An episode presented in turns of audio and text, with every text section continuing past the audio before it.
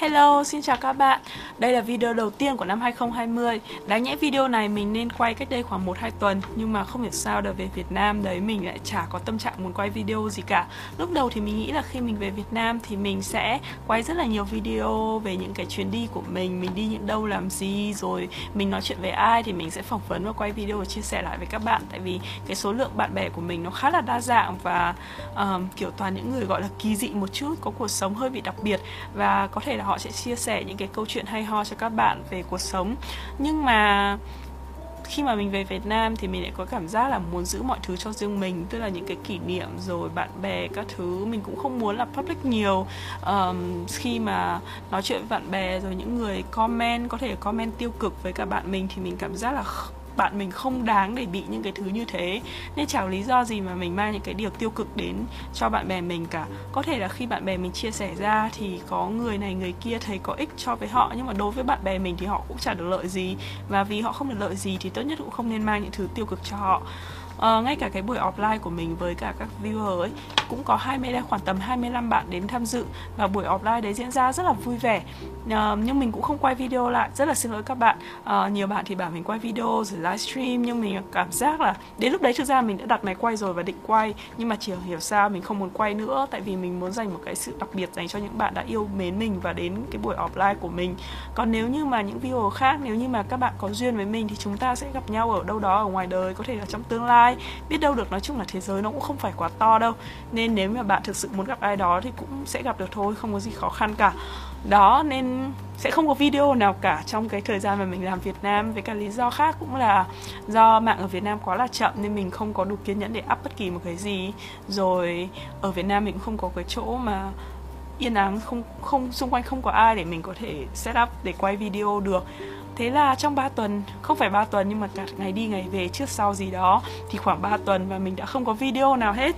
Số lượng view của mình đã giảm xuống một cách rất là đáng kể nhưng mà chuyện đấy là chuyện đương nhiên khi mà bạn không duy trì cái gì cả thì nó sẽ đi xuống như cái việc mà mình tập nói à mình quay video sau khi 3 tuần mình không làm video thì các bạn thấy là mình nói rất là vấp. Để làm cái video này thực ra mình đã quay một lại một hai lần tại vì mình nói nó cứ vấp linh ta linh tinh ấy xong rồi miệng nó cứng đơ lại. Đấy các bạn ạ cái gì nó cũng phải không ngừng cố gắng chứ bạn chỉ cần dừng một chút thôi là nó có thể đi xuống. À, xin lỗi bạn là trong mình cũng hơi tã và hơi buồn ngủ tại vì mình vừa đi qua một chuyến bay rất là dài và mình vẫn đang hơi bị jet lag hơi bị mệt một chút khi mà bạn bay với cả trẻ con ấy thì rất là khó có thể ngủ nghe được. Bình thường là mình cũng là đứa rất là dễ ngủ trong chuyến bay, nhưng mà bay bay bay với cả trẻ con thì khó mà có thể ngủ được, nên thành ra là khá là mệt. Đợt này khi mà mình về Việt Nam, đây, trong, đây là chủ đề của video hôm nay, mình muốn chia sẻ cho các bạn một số các suy nghĩ của mình vì đợt, vì, về khi mình về Việt Nam um, khác với cả cái suy nghĩ ban đầu của mình. Lúc đầu mình về thì mình cũng chỉ có một số mục đích chính như là đi dự đám cưới bạn thân này rồi ờ, làm thuyết trình chuyên ngành để có thể networking với những người đang làm việc tại Việt Nam rồi uh, xin lại visa để mình có thể đi uh, đi uh, du lịch hay là đi uh, World Expo mà không cần phải xin lại visa Mỹ nữa trong năm nay. Nhưng mà không ngờ là trong chuyến đi này nó đã mang đến cho mình nhiều điều tích cực hơn là mình tưởng sau 4 năm thì Việt Nam thay đổi rất rất rất là nhiều. Và rất mừng là nó đã thay đổi theo hướng tích cực hơn. Đầu tiên mình muốn chia sẻ về cái vấn đề là thiết kế cảnh quan đô thị. Mình nói cái này đầu tiên tại vì đây là chuyên ngành của mình và nó là cái đầu tiên đập vào mắt mình. Hồi xưa mình xem cái bản quy hoạch 2020 ấy, thì mình cũng chưa có nhiều kiến thức chuyên ngành và mình nghĩ là ồ nó cũng bình thường không gì đặc biệt. Nhưng mà ngày nay khi mà mình quay trở lại và một phần của bản quy hoạch đấy đã được thực hiện thì mình thấy rằng là Việt Nam hay là chính xác là Hà Nội đang đi đúng trong con đường phát triển đô thị. Tất nhiên là có rất nhiều những cái mà nó vẫn đang còn bất cập rồi thiết kế cũng chưa phải thực sự chuẩn. Nhưng mình có thể thấy được là có cái sự đầu tư suy nghĩ tính toán trong cái thiết kế từ quy hoạch cho đến chi tiết. Cảnh quan cây xanh là đã có đầu tư rất là nhiều tức là có cái số lượng chất xám nhiều hơn trong đấy. Bây giờ khi mà mình đã làm chuyên ngành một thời gian thì mình mới hiểu được rằng là à uh, mọi người đang đi đồng hướng đấy. Tức là có thể là có những thứ nó không chuẩn nhưng mà không sao cả ít nhất thì đang đi theo một đúng con đường. Mình cảm giác như thế rất là khó mà có thể giải thích cho các bạn rõ ràng. Nhưng mà với cái con mắt của một người có một chút xíu, xíu kinh nghiệm thì mình thấy khá là mừng vì những cái hướng phát triển như thế. Mặc dù là bên cạnh đó thì cái việc phát triển đô thị với cả môi trường khá là đáng quan ngại tại vì hồi xưa khi mình ở Việt Nam ấy thì mặc dù là ra ngoài đường thì bụi bám đầy mặt phải lúc nào cũng phải đeo khẩu trang. Nhưng mà cái bụi đấy mình chỉ cảm giác nó như kiểu bụi đơn thuần thôi. Còn bây giờ thì mình cảm giác đúng là môi trường kiểu độc hại ấy. lúc nào cũng mù mịt mù mịt trên trời mà không nhìn thấy cái gì cả. Lúc nào cũng kiểu xong một cái màn xương mờ mờ mỏng mỏng ấy. Mà mấy ngày đầu mình về Việt Nam thì mình đi car, grab car ấy, thì ngồi trong xe ô tô thì không cảm giác rõ lắm. Nhưng mấy hôm sau mình bắt đầu đi gấp vai thế là mặt mình bắt đầu nổi mẩn hết lên mụn mụn rồi sau đó xung quanh mắt ấy, nó bị rát nó kiểu bị bỏng ấy. Mình không biết tại sao có thể là do môi trường nó thế nào hay là có chất độc hại gì đấy nhưng mà thực sự làm ra mình bị kích ứng. Phải mất một thời gian khoảng 4 ngày 3 4 phải đến 4 năm ngày sau ấy thì nó mới có thể lành lại như cũ. Đó nên nói chung là rất là sợ cái khoản cái môi trường đấy. Nên nếu như mà mình có thể kết hợp được với cả phát triển bền vững lâu dài gì đó nhưng mà cái đấy nó cũng rất là khó vậy liên quan đến mật độ dân số. Nếu như mà dân số có thể tách ra phát triển ở các nhiều vùng khác nhau mà không tập trung các thành phố lớn thì mới có thể nói đến cái chuyện phát triển bền vững lâu dài được. Uh, nên cái vấn đề môi trường mình nghĩ là một cái vấn đề rất là bất cập mà mọi người ai cũng cần phải nên quan tâm. Cái thứ hai là một điều vui nữa là về con người. Trước đây thì mình nghĩ là con người việt nam uh, mình khá là khó chịu thực sự là mình uh, ấn tượng không là tốt lắm. Mà không phải chỉ riêng mình mà mình nghĩ những ai mà đi nước ngoài một thời gian rất là lâu mà không về Việt Nam ấy thì luôn có một cái nhìn rất là tiêu cực đối với con người ở trong nước. Rồi đọc báo chí các thứ toàn những cái vụ đâm chén giết người cướp bóc rồi ở sân bay thì hải quan ăn chặn tiền rồi uh, móc đồ rồi đi gì. Nói chung là toàn những cái thứ tiêu cực cả. Nhưng mà khi mình về thì mình lại thấy không phải như thế. Mình cảm giác là dân trí Việt Nam đã nâng cao rất là nhiều mọi người thì bắt đầu quan tâm đến các vấn đề xã hội hơn. Rồi ra ngoài đường thì ở các cái chỗ đông đúc thì mọi người biết xếp hàng một cách trật tự. Vào quán ăn thì nhân viên khách hàng các thứ rất là lịch sự. Số lượng người hút thuốc ở trong các quán đã giảm đi cực kỳ là nhiều. Chỉ còn một số các cái quán mà chuyên để hút thuốc như kiểu cà phê vỉa hè các thứ thì hút nhiều thôi. Còn đa phần các cái quán lịch sự thì mọi người đã không hút ở bên trong nữa. Cái đấy là một cái mà mình ghi nhận cực kỳ là lớn. Rồi uh, ngay cả ở sân bay nhân viên thì luôn niềm nở. Không hề có thái độ kiểu ăn chặn tiền hay là cố gắng để moi tiền của Việt kiều hay là kiểu kiểu đấy mình thấy không hề có. Uh, ngay cả giám quả, giám sát an ninh rồi nhân viên từ lúc mà đón ở cửa chào cho đến uh, ăn nói chung là bất kỳ ai mình gặp ở Việt Nam thì đều rất là niềm nở dễ chịu và ăn nói nhẹ nhàng. Tức là hoặc có thể là do mình chủ động uh, cười nói với họ trước thì họ cũng sẽ cười nói với mình. Nhưng mà nói chung là mình không hề có thấy cái thái độ thô lỗ. Tức là nhìn chung là ngành dịch vụ rất là tốt. Mặc dù là Ừ, mình cứ mình nghĩ là cũng không thua gì so với cả dịch vụ ở Mỹ đâu. Nhiều nơi ở Mỹ thì nhân viên còn khô hơn nhiều. Đó, nên nó là một cái dấu hiệu cực kỳ là đáng mừng hoặc có thể là do mình chưa gặp người xấu. Nói chung là mình cũng là con người khá là may mắn, đi đâu mình cũng gặp người tốt. Thế nên trong khoảng 3 tuần, chưa đến 3 tuần, nhưng mà đại loại trong khoảng hơn 2 tuần mình về Việt Nam đấy thì mình thấy rằng là ờ, mọi người, dân trí các thứ, kể cả những người mình gặp trong ngành ờ, cách họ nói chuyện, mình đã làm vài cái buổi nói chuyện chuyên ngành á, thì lúc đầu mình cứ nghĩ là kiểu dân Việt Nam thì hay có thái độ kiểu tinh tướng hay là kiểu tỏ vẻ là ta đây giỏi giang rồi không muốn tiếp thu người khác này nọ. Nên mình rất là lo sợ là khi mình về thấy mình trẻ như này chỉ là chính ra là mình mới chỉ sinh viên ra trường làm việc có 3 năm thấy mình kiểu trẻ ít kinh nghiệm thế này thì mình rất là sợ là những người trong ngành sẽ kiểu nói mình chém gió rồi sau đó thì có cái thái độ kiểu gọi là thế nào nhỉ cố gắng là uh, phản bác lại mình ấy kiểu như vậy. Mình rất là sợ cái cái đấy, rất là sợ với cả thái độ mọi người sẽ khinh thường mình vì mình còn trẻ. Nhưng mà khi mình nói chuyện thì mình thấy là mọi người đón nhận những cái câu chuyện của mình rất là tích cực. Tức là mọi người ghi nhận rằng à cái này là cái mới này, cái này là cái chưa có này, xong rồi cái thái độ mọi người rất là muốn học hỏi là mình cực kỳ là bất ngờ luôn ấy. Tức là không có ai có tỏ vẻ cái thái độ là muốn kiểu để hạ thấp mình xuống cả. Mà ai cũng có thái độ là à bạn biết cái này hả? Bạn muốn nói hả? Ờ, cho tôi biết thêm đi tôi rất là thích nghe về cái này cái kia. Tức là một cái thái độ rất là cầu thị. Đấy là một cái điều cực kỳ là tuyệt vời mà mình không hề nghĩ rằng là mọi người có thể thay đổi nhanh như thế. Chứ trước đây những cái lần mà mình xem các cái triển lãm chuyên ngành hay là cái buổi nói chuyện hồi mình là sinh viên ấy thì mình luôn thấy có một cái thái độ là kiểu cố gắng là bắt bẻ hoạch hẹ cái người thuyết trình để cố gắng là tìm ra moi móc ra cái lỗi của họ. Còn những cái bài thuyết trình của mình mình tự tổ chức thuyết trình ở bốn chỗ mà không ở đông như thế, kể cả khi mình thuyết trình với các thầy cô. Các thầy cô cũng không coi mình là kiểu học sinh thế này thì phải lắng nghe này này này kia.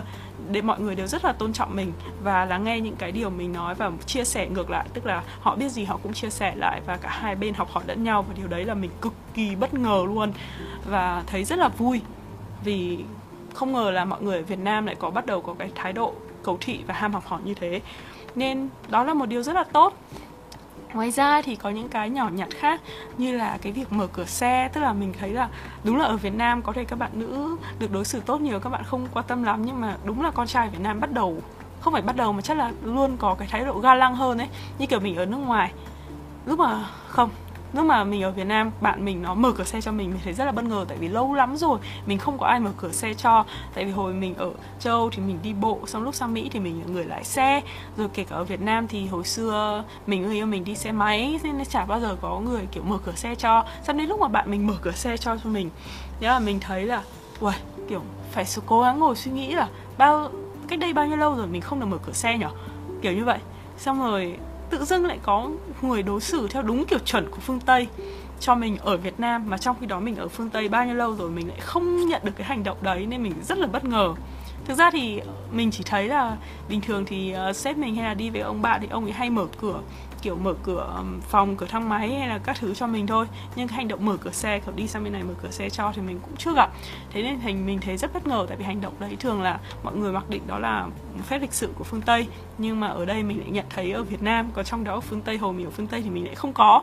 Nên nó làm cái mình thấy rất là thú vị rồi tương tự như cái việc mà đi ăn xong rồi được bạn bè trả tiền. Lúc mình về thì bạn bè ai cũng tranh trả tiền cho mình. Uh, nhất là các bạn trai đặc biệt là các bạn ý kiểu mặc định là đi ăn cái là tôi sẽ trả tiền là các bạn ấy sẽ trả hết chứ mình cũng không phải trả gì cả. Hai đứa đi với nhau. Nhưng đối với mình ý, thì từ lúc mình đi du học ý, thì những cái hành động như thế, nó chỉ dành cho những người mà kiểu đang tán tỉnh nhau thôi. Còn kể cả đi với cả bạn trai, bạn bạn bạn là con trai, thì hai đứa cũng là ai order đồ nào thì người đấy tự trả tiền. Hoặc nếu như mà đã xác định share thì sẽ chia đôi bill. Rồi nếu mà chỗ này không mất tiền thằng này không mang tiền, thằng kia trả tạm thì về sẽ bắn tiền cho, trả lại. Kiểu như vậy nên mình đã quen với cái việc là ăn gì trả của phần mình. Không có kiểu kiểu bao nhau như thế. Thế nên đến lúc mà về Việt Nam thì bạn mình khăng khăng sẽ trả tiền cho mình uh, một hai đầu thì mình cũng không quen tức là lúc nào bọn mình cũng phải nói cãi nhau rằng là là mình thì đòi chia tiền còn nó thì đòi trả tiền. Tự dưng có cảm giác kiểu có người bao cho ăn bao ăn bao ở bao chi tiêu cho thấy sung sướng các bạn ạ. Bây giờ mình đã hiểu là tại sao có rất nhiều bạn gái thích bạn trai bao cho. Mình thì là không gần như là không bao giờ được bạn trai bao tại hồi ở Việt Nam thì là bạn trai mình cũng khá là nghèo, thế nên hai đứa, người này trả, người kia trả. Rồi đến lúc mà với chồng mình thì là bọn mình không có hẹn hò mà lập tức là về ở với nhau thì tiền là tiền chung. Rồi cũng, nói chung là không có khái niệm là được trai bao lắm. Thế nên bây giờ tự dưng về Việt Nam được bạn bè được trai bao thì thấy tự dưng rất là vui. Nên mình bắt đầu hiểu, tức là nó chỉ là một số cái cảm giác mà có khi các bạn ở Việt Nam các bạn không nhận ra đâu, tại vì nó xảy ra quá là thường xuyên. Còn đối với mình, khi mà mình đi nước ngoài sau mình quay trở lại, thì mình thấy nó là những cái cảm giác khá là hay ho. Xong rồi, một cái nó cũng còn nó cũng thay đổi nữa là về gia đình hồi xưa thì mình cứ nghĩ là hồi xưa lúc mà anh mình ờ, đi du học cũng 5 năm mới về ấy, thì mình cũng thấy anh mình khá là lạc lõng với bạn bè. Tức là cảm giác như kiểu đi du học một thời gian xong bạn bè thì có công việc có gia đình riêng của mình nên mình khá là thấy tội anh mình tại vì anh mình hơi lạc lõng. Và bây giờ khi mình quay trở lại thì mình thấy mình có cảm giác y hệt như anh mình tức là bạn bè của mình ai cũng có công việc riêng ai cũng có gia đình. Trong suốt một tuần đầu thì mình hẹn hò ai không ai đi, không ai đi được. Tại vì mọi người cần phải dành thời gian cho gia đình nội ngoại này kia. Và chính bản thân mình thì mình cũng cần phải dành nhiều thời gian hơn kiểu nói chuyện gặp bạn bè anh em họ hàng. Tức là những người trong gia đình với nhau tụ tập. Xong rồi đến sang tuần thứ hai thì mình bắt đầu gặp bạn bè nhưng mà cũng rất khó để có thể gặp được. Tại vì ban ngày ban tối ban ngày thì bọn nó đi học xong rồi buổi tối thì lại phải về xin lỗi, ban ngày thì bọn nó đi làm, xong buổi tối thì bọn nó phải về chăm sóc con cái. Thế nên cái số, cái thời gian mà để hẹn hẹn được bạn bè rất là ít, mà đa phần chỉ hẹn được các bạn trai. Tại các bạn gái thì bận rộn với cả con cái, chồng con, gia đình bên nội rồi. Thế là cũng không thể nào mà gặp gỡ được nhiều. Đó là sự khác nhau. Thế nên lúc mà về cảm giác nó hơi buồn buồn.